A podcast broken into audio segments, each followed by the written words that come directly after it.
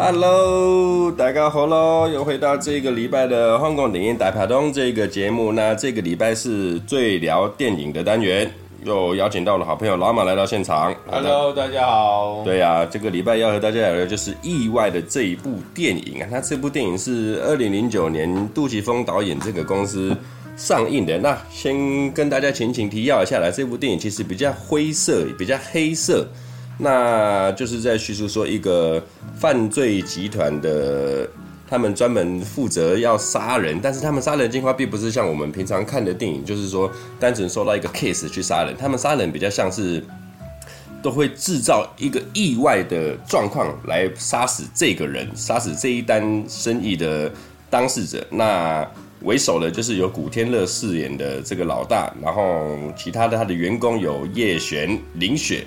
还有冯翠凡，他们在戏里面分别的代号就是女人，还有胖子，跟老伯这三个角色。然后他们，呃，这部片我个人觉得就是，虽然剧情围绕着是他们一直在想办法接单子，然后再来去杀人作为他们的生活，但是更多的剧情到后面反而就是古天的戏里面的内心戏比较多。古天的内心戏比较多，但这部片我个人觉得比较想要去推测的有几个重点。那我们现在我先讲，我昨天特别看了一个杜琪峰导演在 Netflix 上面，他有一部他的纪录片，那我忘记名字叫什么，你们到时候可以去查一下。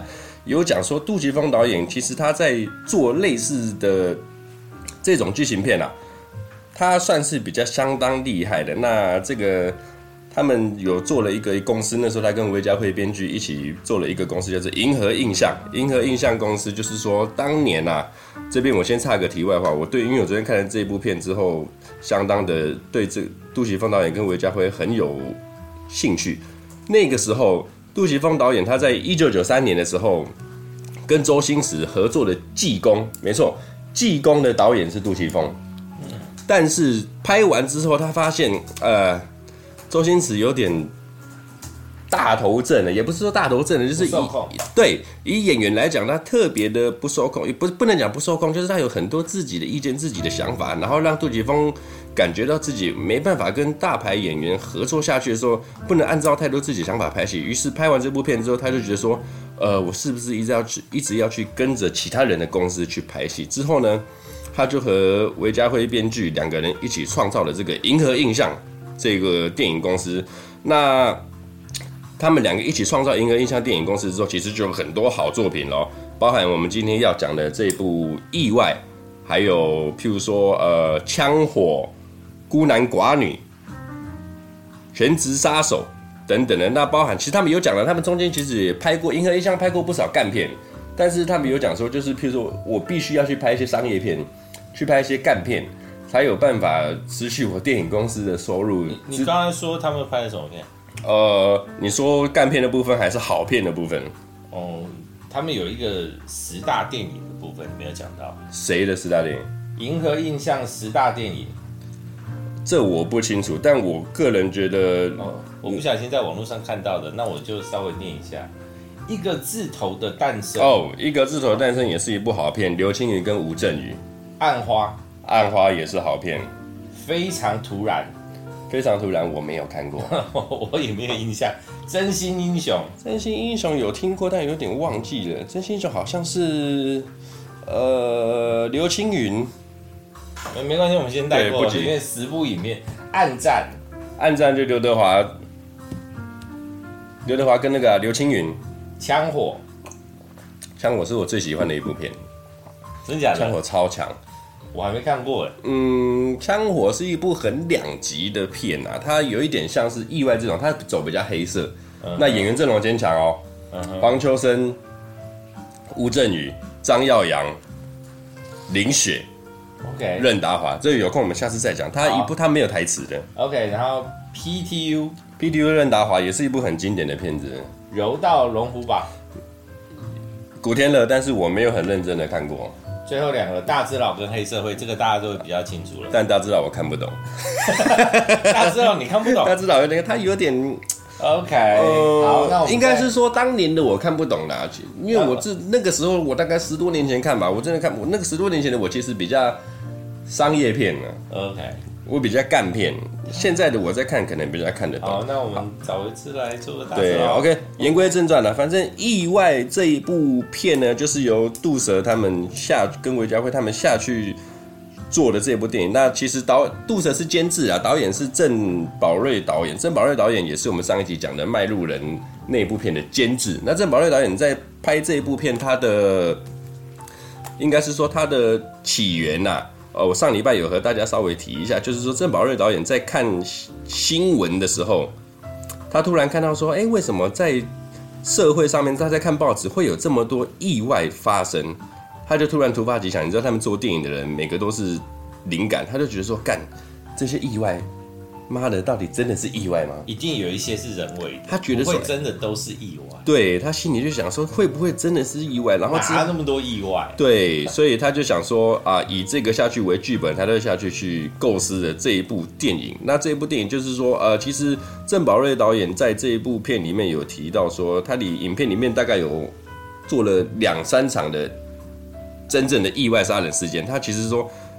他现在讲起来是说，他很精心思思构构思起来，就是每个案子的构成这样子，他是很精心构思出来，甚至还有去找相关的专家去做这些，去做这些合理的杀人的这些数据。讲起来好像只有两场，硬要讲是两场的。那故事的，我们讲先从故事的开端开始讲，就是我们讲第一个是第一个。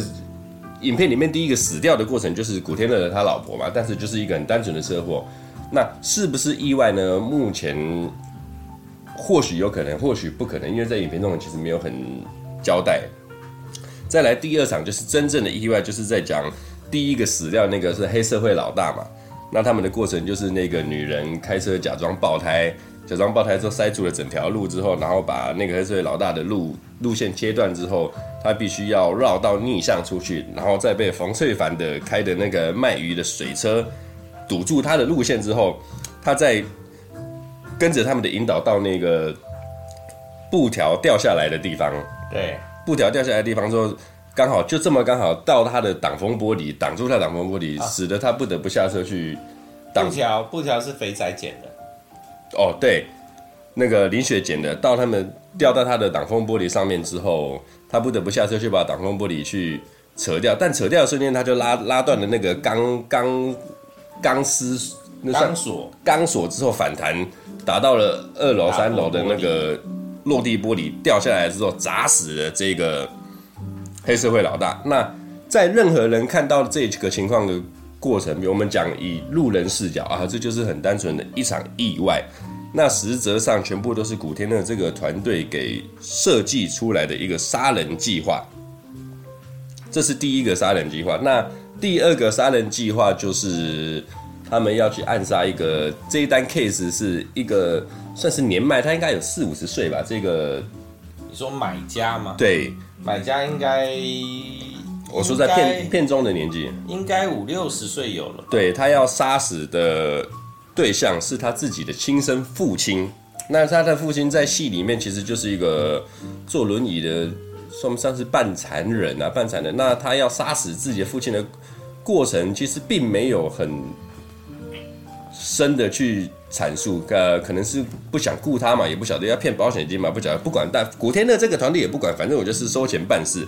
那这一段，他这一个杀人的 case，我就觉得会比较，相较于第一个案子，我觉得就比较不太合理，因为他想要他想要表达的比较完整，所以从接案到设到发想到设计到执行，它会很完整的呈现在在你面前，所以你会觉得不合理很正常。啊嗯，我们先讲发想，他们是一个很专业的。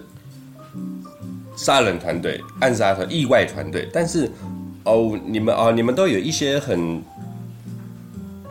我们讲大专职以上的基本的专业知识，呃，基本专业常识啊，是，但是为什么你们在构思一个要杀一个人的方法，会去好像好像我们在做一个科展报告还是怎么样？没有啊，毕竟杀人这个这个学科学校没有教嘛。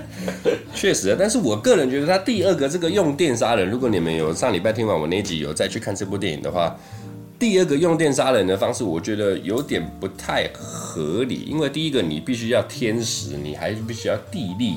先不讲人不人和，人和的话，其实用团队合作是可以去解决的。但是光天时地利这两个条件，你就要去达成，是我个人觉得有点非常难的难度。哦，所以我们现在要先从不合理的这个角度先切入了。呃，还是 OK，我们那我们从不合理这个角度先切入好了。OK，你这边是你的专业。对，哦，因为前面的的那个。怕有些怕有些观众不知道，老马是个用电高手。哎，别这么说，别这么说，我没有电死过人啊，我自己倒被电了不少次啊。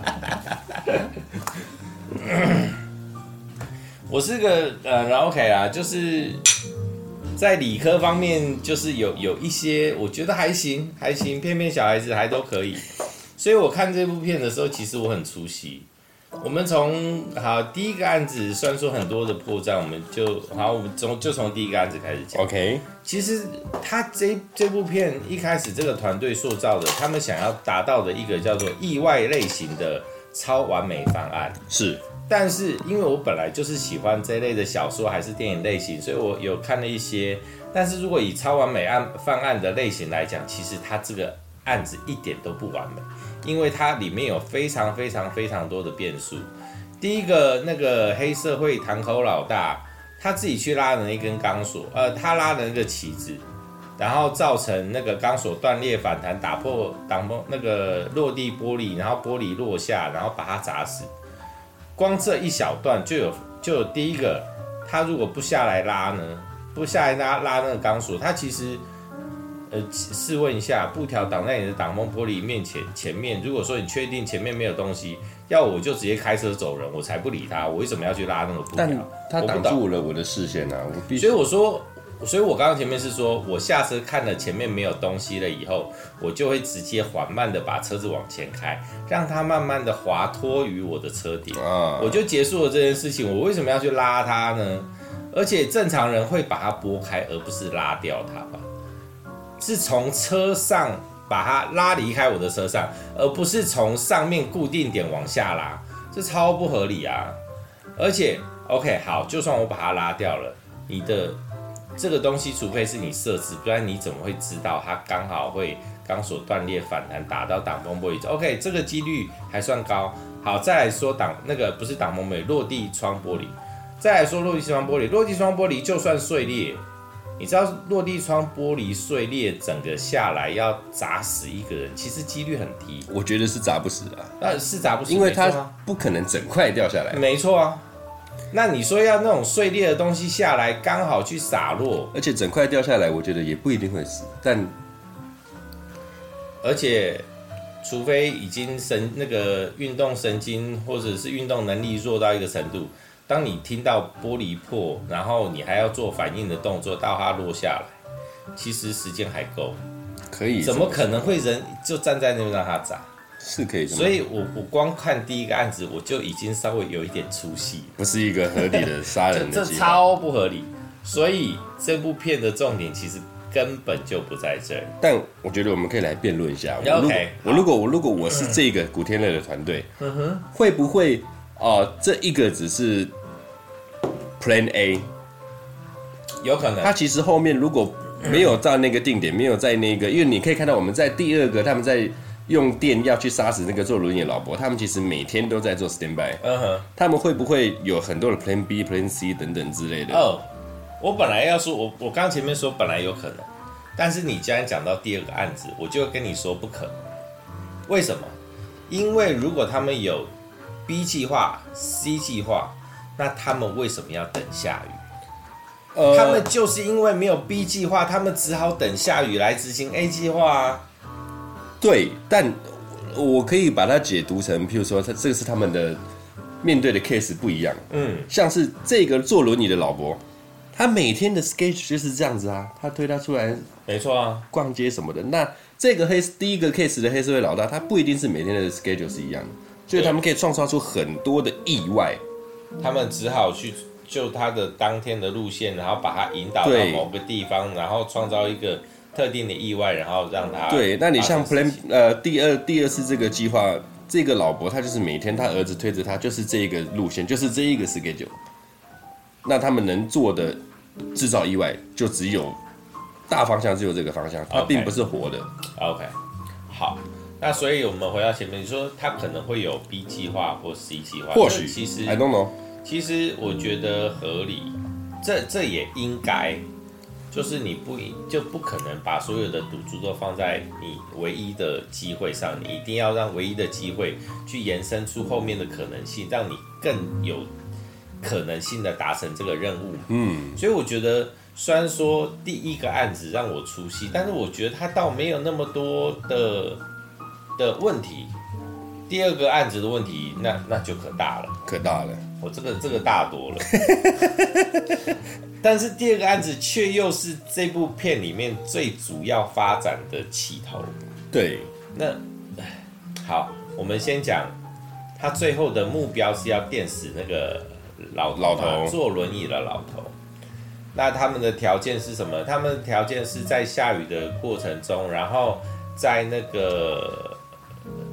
电轨车，电轨车的轨道上，然后他们要利用风筝的风筝线，把电轨车的那个、那个他们的上面那个螺线，那个螺线，然后通电，然后往下垂，然后在下雨的状况下让它通电，然后让它碰到那个老头，然后让让老老头电死。OK，我们用结论来讲，这个这个理论是可行的，就是一条充满水的。一条那个钓鱼线，然后先另一端是碰到那个高压的配输配电，然后、啊、对不起，我想岔题，请问一下，OK，要电死一个人的电需要多电？其实以电学的角度来讲，电死一个人，他我我们知道电，我们学过嘛，电我们认知，我们给他两种。叙述方式，我们一般在使用的家用电是台湾来讲是一百一，然后跟两百二嘛，然后人家说哦两百二比较电，一百一还好，但事实上电死人的，一百一两百二叫电压，电死人的不是电压，而是电流，电流就是我们说的几安培几安培，比如说我们说哦我们充电，我们现在的那个那个什么豆腐头一颗五安培的充那个电流充电量。那个东西才是电死人，但是电死人还有另外一个重点是人体本身的阻抗到底有多少？它是电流经过阻抗产生了热，然后跟电流本身这样跟人体造成的伤害的一些相关的关系。所以同样的电通过一个人，其实有人会被电死，有的人是不会被电死。哦，其实我记得这这这我不确定，但是我依稀记得，我依稀记得。曾经有电椅也没有把人电死过。你说厨艺电型的那个，你知道那个电有多大？但是就是有没有呃，就是曾经发生过没有一次电死人的状况，就表示那个人的抗电防防比较高啊。对，他的 对，还不知道那个技能值不知道点了多少，就是他防很高，所以没有办法一次电死，所以那还要看个人的状况。所以这没有一定，但是基本上大部分就是那种高压配电，然后当你碰那个基本的导电以后，有可能啦。只是对我来说，最后的理论上可行，但是它的过程中会有非常多的问题。第一个是，我觉得我最最最不能接受的是，那个女人在放完风筝这么随意的一剪，她那个风筝就会刚好掉到那条输配电缆上，然后。它的那一条线就会刚刚好垂到那个老头会经过的位置，而且不会碰到地面，因为这条线的长度如果过长碰到地面，这件事情就没没用了。它一定要刚好垂在半空中，对啊，然后刚好碰到那个老头。所以我说天时地利呀、啊，所以这个就是电影效果嘛。这个在现实生活中，这个在现实生活上，我觉得再怎么设计，而且你基本上都超难。理性来讲。弄不好他还会电死当事人。呃，对，没错，对，弄不好他会电死当事人。而且其实另外一个角度，我们我们先那个合理性，呃，那个电死人的合理性以外，我还有我还觉得这这个部分有另外一个很大的问题是，当下那个买主，也就是他儿子，其实他的反应并不自然。如果说当时有摄影机是照着他们的，他其实他这样的反应会造成警方判案，在侦办这件案子的过程中会有一些分歧出现，那这就不会是完美犯罪了。怀疑，对他们就会怀疑。呃，有没有一种可能，就是说我我付了钱给你，你帮我杀了这个人？但是，我所收到的资讯就是这样子，我不知道你什么时候会杀死他。没有，我知道，他其实真的不知道。对，他儿子那个买家真的不知道他什么时候，只是说，也就是说，你看当时发生的时候，他有开心一下。他呃，他不是开心一下，就是他当他被撞倒，然后他坐在地上的时候，他转头看了一下林雪骑车离去，所以他决定不去拉他老爸。所以他老爸的轮椅才往后退，然后最后碰到那条线，然后才被电死，对吗？对，所以这是一连串的。也就是我今天在看摄影机的过程，监视监视摄影机的过程中，如果说我看到了他这个样的反应，那我会怀疑他是不是想要做什么？对，这不是意外。为什么他会让他爸在轮椅，然后在下这么大雨状况下，然后往后退了？虽然说没有距离很远，但是他一点反应都没有，去，就感觉你在等什么。哦，对，所以就完美犯罪来讲，这是一个非常大的疏失啊。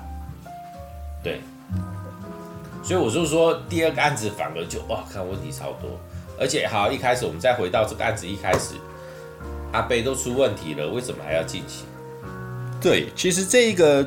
团队的组成呢，第一个古天乐是老大嘛，先不讲。那林雪在戏中，她是一个负责去接 case，对，现在是负责去接头人去接 case 的，然后再负责去收钱，再加上一些他们团队需要的资源。那主要的杀人计划是由四个人一起发想，没错。那主要执行的，其实你注意看，他们主要执行的，古天乐他并不是执行的人，嗯。主要去执行这些关键的都是冯翠凡饰演的老老伯跟叶璇饰演的这个女儿女人。那古天乐在戏里面其实他是一个相当谨慎小心、心思细密的人。哎，等下暂停一下。呃，古天乐虽然没有动手，但是所有的时机点都是他决定的。动手就是林雪开始骑车要去撞人，然后女人剪断线。然后啊，阿贝阿贝是没有了，但是重点的他的他的任务是放下达，对，但有没有我这是有点阴谋论啊？会不会说，如果这每他们每一单 case，你看上一单 case 也是像古天乐也只是一个下达任务的人，那会不会就是说，他如果到最后哪一天不小心我们真的东窗事发还是怎么样的话，真正去呃。我先不讲主首脑是谁，真正动机的人其实都是你们，跟我一点关系都没有。呃，没有，大家都没有动机嘛。然后这个就跟那个我一直说执行的人，啊、你们是执行的人啊，就跟门徒一样啊，所有的脚都要断干净。对对对对，所以其实古天乐，呃，先不讲所有的杀人计划，因为杀人计划你如果认真要去探讨的话，确实都有一些弊端、一些 bug 啦。那像你讲的，整部戏的中后半段其实都围绕在古天乐这一个角色身上。那古天乐，我个人觉得啦，他在戏里面，他在后面的那种惶恐、惊慌的那个表现，我觉得他演绎的很好。因为从片中一开始就在讲，他其实他他本来就是吃这行饭的人，那他就会有很多的小心谨慎，包含。他自己在戏中有很多的镜头，第一个就是他可能回家的时候，他都会夹一片小纸条、小叶子在他的家门口，去判断有没有人进去他的家。那门打开之后，这是我没发现，这是你发现的。那么镜子的折射可以直接马上看到他家里任何的角落。站在一个进门的地点，我就可以看到我房子里面所有的角落，没有任何人可以躲在角落想要袭击我的概念。对，甚至包含他搭大众。捷运啊什么的，他都不会让自己留下指纹，用手帕去投钱等等不之类的。那最主要，他有一个点是让我觉得他这个人心思谨慎到很不可思议，就是说他连像他们第一单 case 做完，再陆陆续续再回到他们的那个基地，回到他们的斗的时候，因为冯翠凡在第一个单 case 他丢了一个烟头嘛，对，那大家想说要帮着他，想说得过且过，应该是没什么事情，所以决定撒了这个谎。但是这一段过程之后都被古天乐监听，嗯，他连他自己的 team 他都信不过，对。那他连他自己的 team 他信不过，后面其实是有讲，那是因为他的老婆是不是意外身亡，我不晓得。那自从那件事情过后，他就非常的谨慎小心。被害妄想症，对，被害妄想症，被害妄想症。其中有一幕，他还跟他老婆死去的老婆躺在床上，我以为我在看神探，还有他的魔，他的魔出来了。对，那其实这一部后面的部分都一直卡在一个古天乐，其实我觉得他自己重音也得果啦。你像第二单 case，他如果发，因为林雪跟女人其实都已经发现冯淬帆的不对不对劲。那他为什么要一直去坚持要执行进行任务？他可以放弃，他们都等那么久了。对。另外，我想探讨的一句就是，当那辆巴士失控，然后把林雪撞死，也差点撞死古天乐的那这一趴，这一趴，然后林雪他讲的这一段台词，其实虽然短短的轻描淡写，但我觉得他好像心里有想法。他怎么会问古天乐说：“这也是场意外吗？这也是场意外吗？”如果我是林雪，我会不会觉得你在黑吃黑？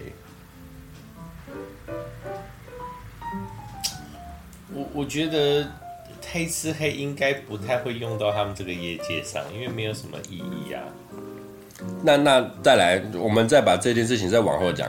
这一单 case 做完之后，隔很久，因为林雪是接头人嘛，她一直没有办法去收钱什么。最后由这个女人去收了这个钱，但是她收了这个钱之后，她的想法是林雪托付给他的。但你到那一个剧情那段时间，古天乐已经不相信了嘛？对，古天乐觉得你们就是在黑吃黑我。对，但这个女人其实她本来我不晓得他到底有没有这个想法，应该是没有。照剧情上来讲是没有，因为他我觉得他有一点对古天乐有一点情愫在。呃，对，他还蛮支持他的。对，那你像他像在这一趴，古天乐杀死的这个女人，这个 case 用高压水的那个消防消防器材去杀死这个女生，这一趴在在在技术上面是成立的吗？呃，一样，我们用结果论结果论来讲，这个理由这个状况成立。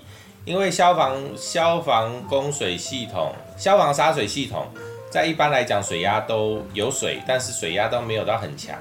但是当它被启动的时候，水压会增加。但的确，它可以破坏那个开关，然后来造成它这样的效果。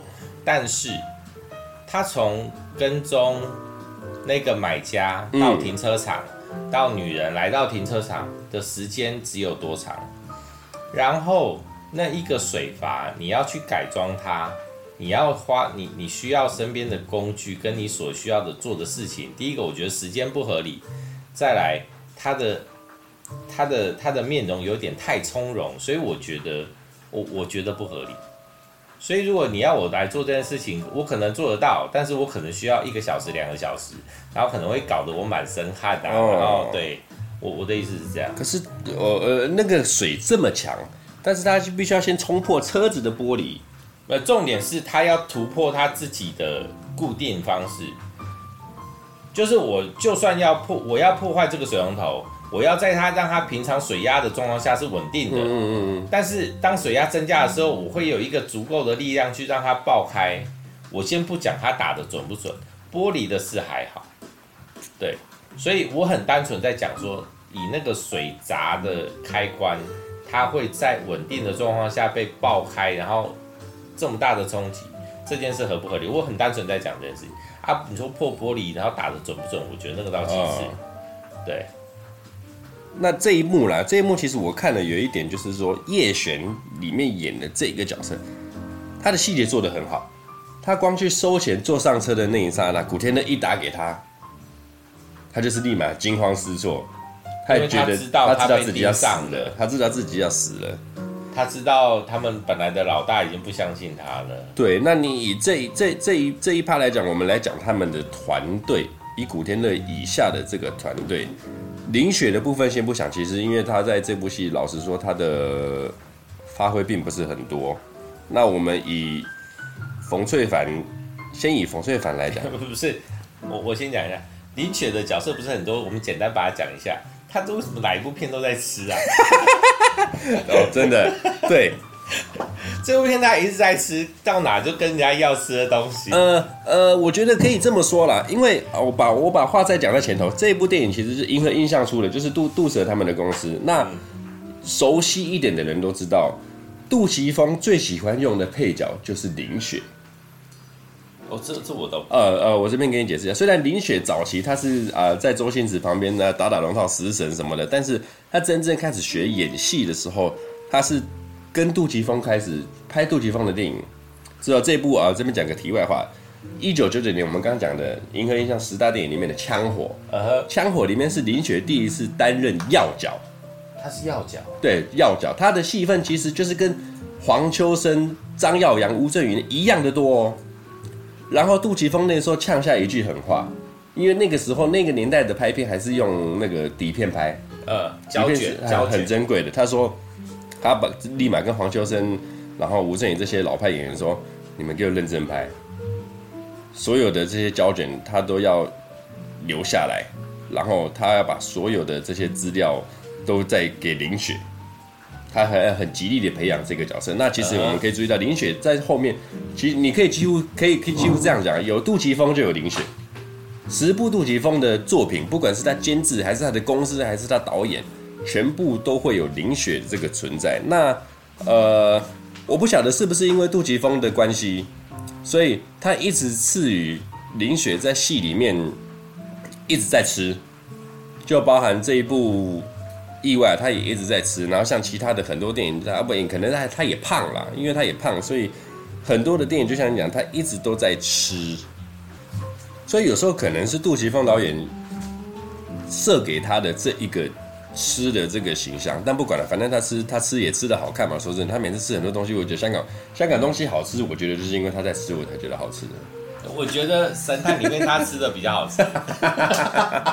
哇，他那个，我跟你讲，我们现在渐渐的台湾零假期了嘛，可以可以去香港吃个美食，现在去吃个，先点个红烧翅，再来蒸蒸一条斑鱼。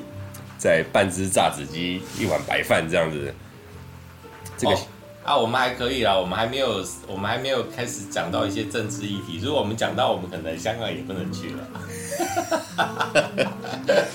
好了，反正戏里面林雪在这个团队里面，其实她这一部戏发挥的不多了。我个人觉得冯翠凡这个角色，嗯，刚才有讲，我们在录这一集之前有提到，他在拍这一部戏的时候，他六十六十四六十四岁六十五岁，然后。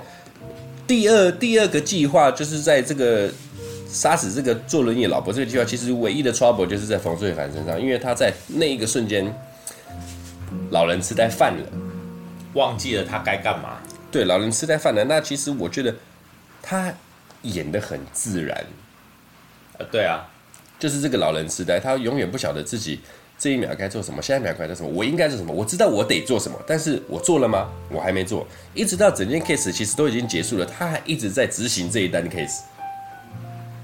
呃，我觉得他不是在执行这单 case，而是他已经忘记了很多东西，然后用拼凑的方式把自己的生活拼凑在这个案子的一个角落，所以他每一天都会到固定的地方摆玩具摊，而且他，但是。虽然说他会这样做，但是他其实有点搞不清楚他自己到底要干嘛。他好像在等接受任务，好像在卖玩具，好像他其实也不确定。但是他就是身体的，我们讲身体记忆。呃，OK，对，应该这样。其实他他这个梗埋的有一点，像像杜琪峰他们在玩这些推理，这些包含神探那些，他们其实在前面都有在丢梗的。像第一单 case 结束之后，他就说他戒烟了。对，然后之后他在。做他们第二单 case 的时候，他突然就开始抽烟了，突然点了第一根烟。对，那林雪跟叶璇就发现女人跟肥仔就发现不对，不对了，他他他有病，甚至林雪直接呛出了他有病。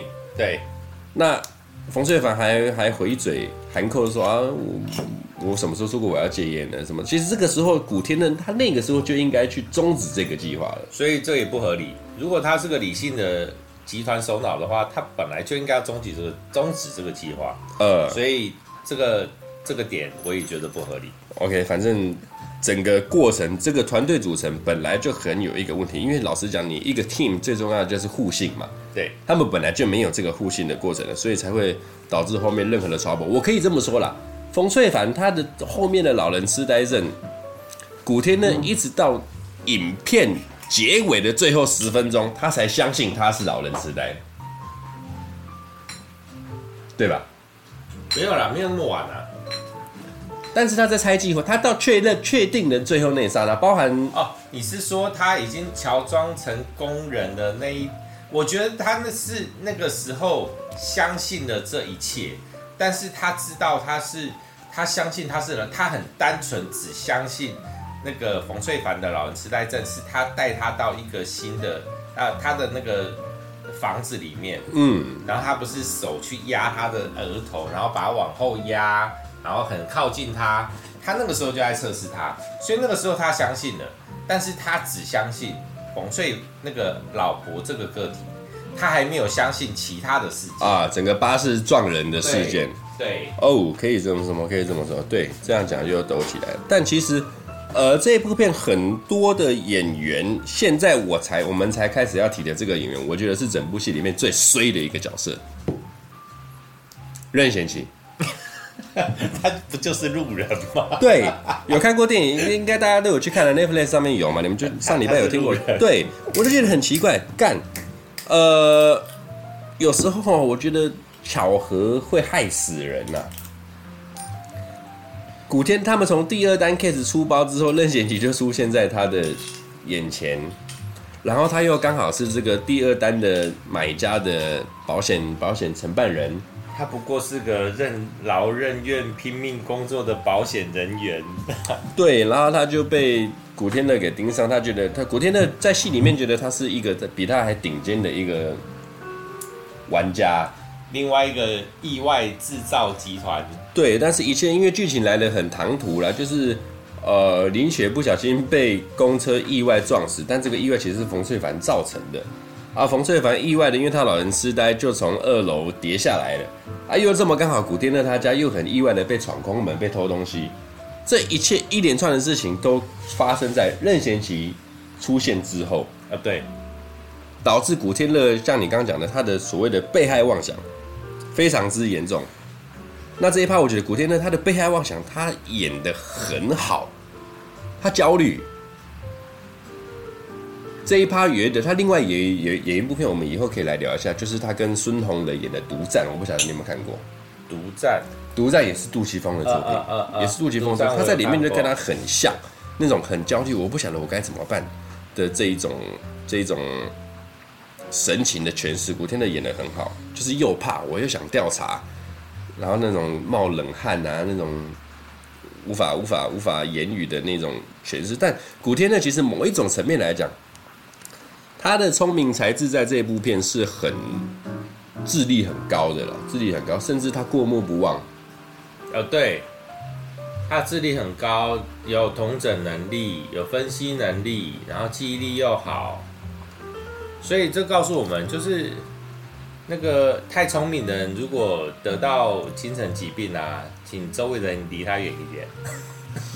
嗯，其实其实就就像你这样讲的，我觉得，我觉得，我觉，我觉得。他有点跟神探的刘千元有一点像啊，那个神探部分我们可以留最后讲。OK，我们前周我们有讲到这一，最后最后再讲，最后再讲。反正呃，任贤齐在接这接这一部片的时候，我我不晓得他导演给他的剧本到底长什么样子的，因为他演这部戏的时候，我真的不晓得他在演什么。就路人啊，对，他也不晓得他自己在演什么，就可能那个剧本很厚一本，然后翻开来第一页就写那个几个字，就是保险从业人员哦，六个字，然后有个老婆，然后老婆的爸爸是房东，就没了，因为他太自然了，他任何的那个就是对会不会就是过于自然，所以古天乐看了就觉得干，这是 pro 的，对，这是 pro 的啊，他超自然啊，但是。这不就是一般人的日常吗？对，所以说被害妄想非常的严重，就是当你穿着富贵，然后自己脑补了很多东西的时候，其实很多东西不必要的都会变成你你觉得很可怕的。但但老实说，其实我有一点可以体会他的那个心情，因为其实、哦、你有过，我一两年前我有稍些许的一点被害妄想，我没有他那么没有到他那么严重。其实我一两年前，你知道我那时候状况不好。我状况不好，其实我出门的时候还是什么，我自己有时候会联想很多事情。就譬如说，可能我在开车的时候，光我紧急刹车还是什么，心里就会很脑补：靠边，我如果撞上了怎么办？我如果被撞了怎么办？我如果怎么样怎么样怎么办？真的，你会去想后续。我心里是不是那个那个时候的我是会去想后续的。就比方说，呃，可能。只是一点点的小问题，我可能擦伤还是什么，我心里会想啊，干好险，只是擦伤而已。如果再晚个两秒钟，晚个三秒钟，我可能不到死那么严重，我可能要去缝个几针还是什么，我很痛，我可能没法工作之类的。我真的那个时候，我一直才在想这些事情。但是如果照这样讲的话，其实我应该啊，我确定我没有被害妄想症，但是呢。我在某一个角度上，我都会说我自己是个写剧本的人。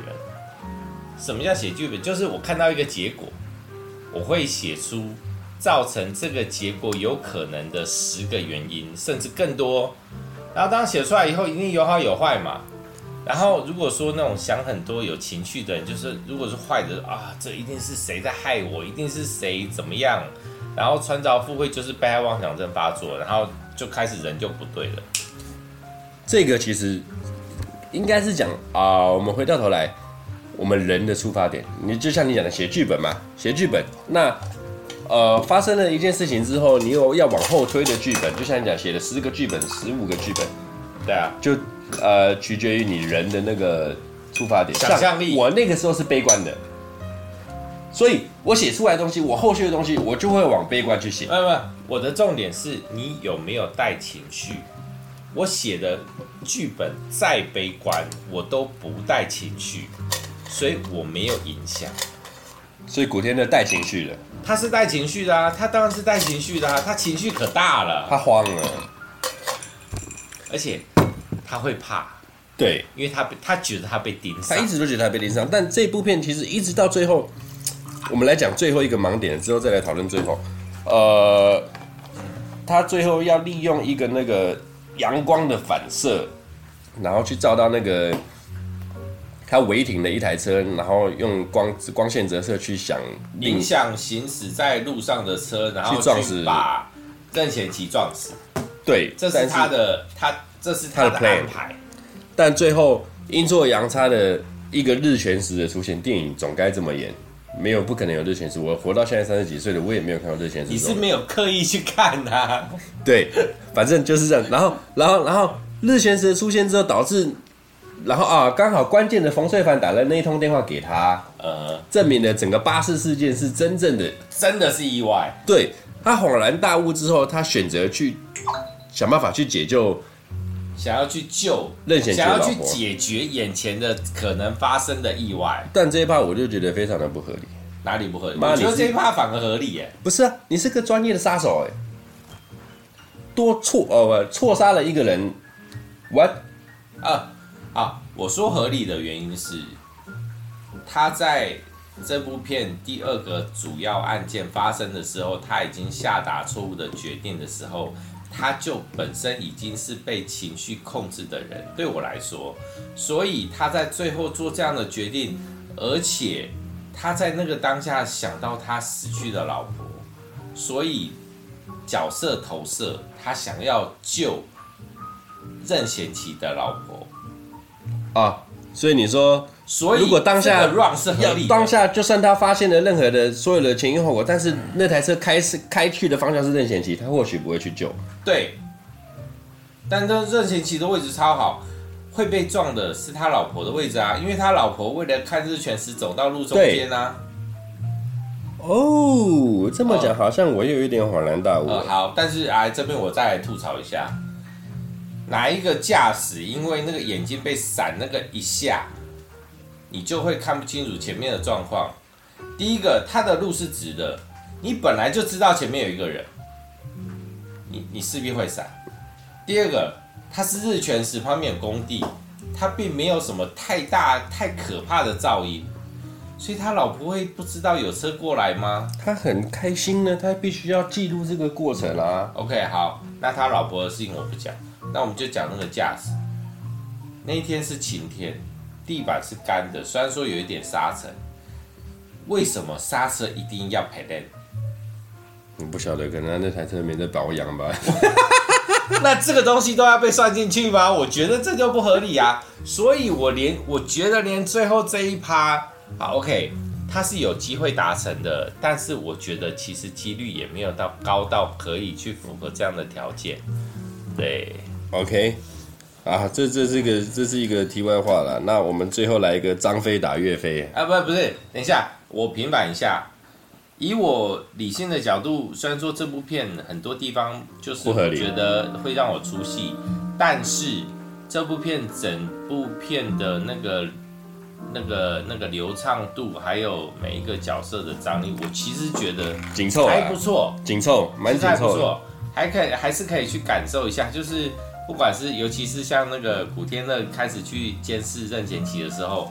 我看，你看他把那个天花板画成那样，你就觉得他妈的，他真的是他妈有病。确实啊，确实。对，但是他是厉害的，就是很多细节，然后他们古天乐的那个古天乐的那个状态稍微去注意一下。然后他他家里遭窃的时候，他当他出电梯发现他的表情，他的叶子在地板上的时候，他的表情。后来，然后住户跟远景叫住他的时候，他的态度跟表。我觉得他表现的都超好，所以这一部片其实我们现在来讲哈，在当第二十九届香港金像奖二零零九年的时候，呃，冯翠凡是有提名最佳男配角的，对啊，那叶璇她是有获奖最佳女配角的，所以她在这部戏其实呃戏份不多啦，但我不晓得他为什么会得奖，但是我、啊、我我有去查了一下那一届的金像奖，你听我讲一下，好啊，最佳编剧也有入围，OK，那我们来讲。所以女配角有其他的是哪一些？对，我现在来跟你讲，当年，呃，稍等我一下啊。OK，刚才讲到冯翠凡有入围第二十九届香港金像奖的最佳男配角，但是当年入围的名单有谁？我跟你讲，《十月围城》梁家辉，《十月围城》谢霆锋，赞，还有《赤壁》的张震，赞，《窃听风云》的方中信，这还好，但得奖的是谢霆锋，这就不讲，谢霆锋实至名归。没有《窃听风云》，《窃听风云》那个我觉得他很棒啊，你为什么就说还好？我觉得不对。没有，因为得奖是谢霆锋。OK，谢霆锋在《十月围城》太屌了。OK，哦，那的确，那的确。那叶璇在以这部《意外这女人》这个角色得到了最佳女配角，我就觉得哦，好像还好。为什么？因为她那一年入围的，其实我觉得不是很强啦。一样是《十月围城》，《十月围城》在那一年入围很多，但是入围就是。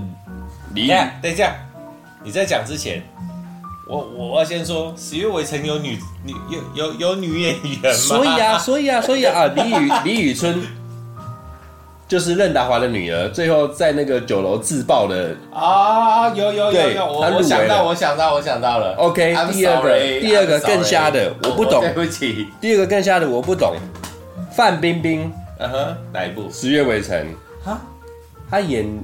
那个李玉堂的老婆啊，他跟李玉堂结婚之前是跟甄子丹结婚的，你忘了？哦，但是他在戏里面有个屁，啊、他在戏里面没个屁呀、啊。所以我说有啦，他在最后那个甄子丹，然后决定要出来，决定要做什么时候，他那时候有一点戏份，但就是那个，就是那一点，但是就是让甄子丹觉醒啊。但这不，我觉得也没有办法，很傻。对，对，然后再来第二个就是赵薇的赤壁，她演那个啊，赵薇赤壁，我觉得她不错啊。对，那总而言之就是这几个人，然后叶璇得到了这个女配角，可能那一年比较弱啦。以女配角奖项来讲，没有没有哦，没有，我我我帮他评判一下，我觉得赵薇其实还不错。然后呢，我觉得女人在在这部片里面，我觉得还行。戏份是不多，但是她都有表达出来。不是因为你，你这样想哦，她就是一个似真似幻的存在。就是你要讲这个角色他有什么，好像没什么，但是他又很重要。但你要想他这个角色到底做什么，好像又没什么，他就是卡在那中间。我觉得这超棒啊！就是呃，他完整的呈现了一个真正的女配角。他完整呈现了一个真正女配角，他把这个他他这个角色该做到的东西，他都做的很完整、很清楚，不抢戏。但是你却不知道他在干嘛。我觉得这样超棒，欸，可以这么说。这个这就是一个真正的最佳男配角，或者是最佳女配角，他该做的事情。对啊。哦，这个可以理解。就是好，我我们先不讲人设。如果今天这个角色，我们换一个近一点的角色，就是你刚刚讲的白冰冰，不是白冰冰的，范冰冰的。哎呀，当归哦！怕大家不晓得，他刚才喝了两瓶的韩国烧酒了。范冰冰如果来演这个角色，不行，绝对没有办法演到她这么低调，百分之百绝对不行。而且她会，我觉得她会很突兀。对。她会太唐突，她不行。对啊，所以我才说这个女配角非常的厉害啊，角色控制的刚刚好啊，就是她她该做的东西她都做到很清楚，然后她会让你忘记她。对，然后我觉得这部片还有一个地方我要特别讲，他为了他们为了要凸显古天乐这个角色的重要性跟他个体心里面的因素，所以他很多角色。根本都没有给他名字，对，对，你看都是代号，就是女人嘛，老头、肥仔嘛，买家就叫王嘛，买家一、买家二，对，都没有。对啊，他为了要凸显古天乐这个角色所有的从内到外的一切条件，嗯，我觉得这个超厉害。确实，这香港电影其实有很多都是这种类似这种，很多人看了一部戏，你也不知道到底叫什么鬼名字这样子。对啊，OK 啊，最后来一个最后一个环节，张飞打岳飞。哎，你说那个神探那个部分？对，我如果说今天这一个古天乐第二个案子，第二个对古天乐所率领的这个团队暗杀意外团队，如果遇到了陈贵宾宾 Sir，很不小心的来来查这一件案子，你觉得他查得到吗？我觉得查不到，你觉得查不到？我觉得查不到，因为他们是一个团队接案子，就是我就是接案子接任务，我不带情绪，所以我没有心理层面的任何的关系，所以他没有办法体会我的体会啊。嗯，我我的认知是这样啦，但呃，我们讲第二单 case 来讲，它其实是一个。半完美犯罪了，因为他被电死了之后，整个风筝、啊、整个风筝就烧了，就是没有指纹。我完全不觉得他是个完美，我甚至觉得他要成立都很困难。OK，反正他成立了，但我我刘青云他连没有线索的 case 他都可以查出来了。那这一单这种我们认真细看的话，trouble 这么多的 case，他为什么查不出来？我老老实讲，他如果今天别讲流星雨了，我都查出来，但我是上帝视角了。我是今天这个人死的，那我可以去看这整个月的闭路电视。对，奇怪，怎么这几个人永远就在这边出现？哦，是啊，但是他判他办案有一个问题的重点在于啊，他他有两个重点，第一个，别人的魔他看得到，嗯，第二个，他可以身历其境。嗯，但是我觉得身历其境这件事情必须要带情感也跟情绪，这合理吗？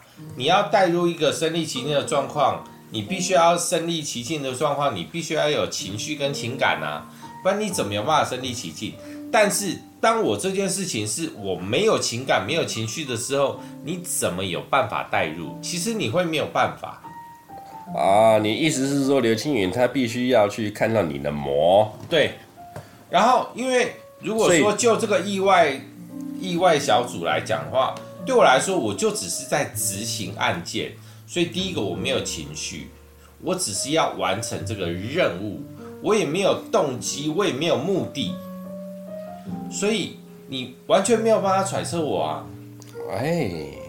所以我觉得神探在这个部分他会没有办法发挥作用，反而是可能一般查案的对，就是就是照照照照，就是用很细微的条件去组合，搞不好还有可能有机会去查出来这个案子。就是用右脑查案的人就可以、呃、就可以破案了。理性分析的可能会分析得出来，但是如果感性，因为他这个案子不感性，他们，他们在他们在创造意外过程中一点感性的成分都没有没有啊，他们完全在理性分析该怎么做，有什么条件可以用，可不可行。我们需要什么条件？都是这些东西啊。公式杀人跟非公式杀人，对，就是讲的，就是讲的最直接一点啊。神探没有办法办理性的案件，公式的案件，机器人杀人案件，他完全没有办法办，他想都不用想，直接放弃。他想不出来，他没有办法想啊，就是照公式走。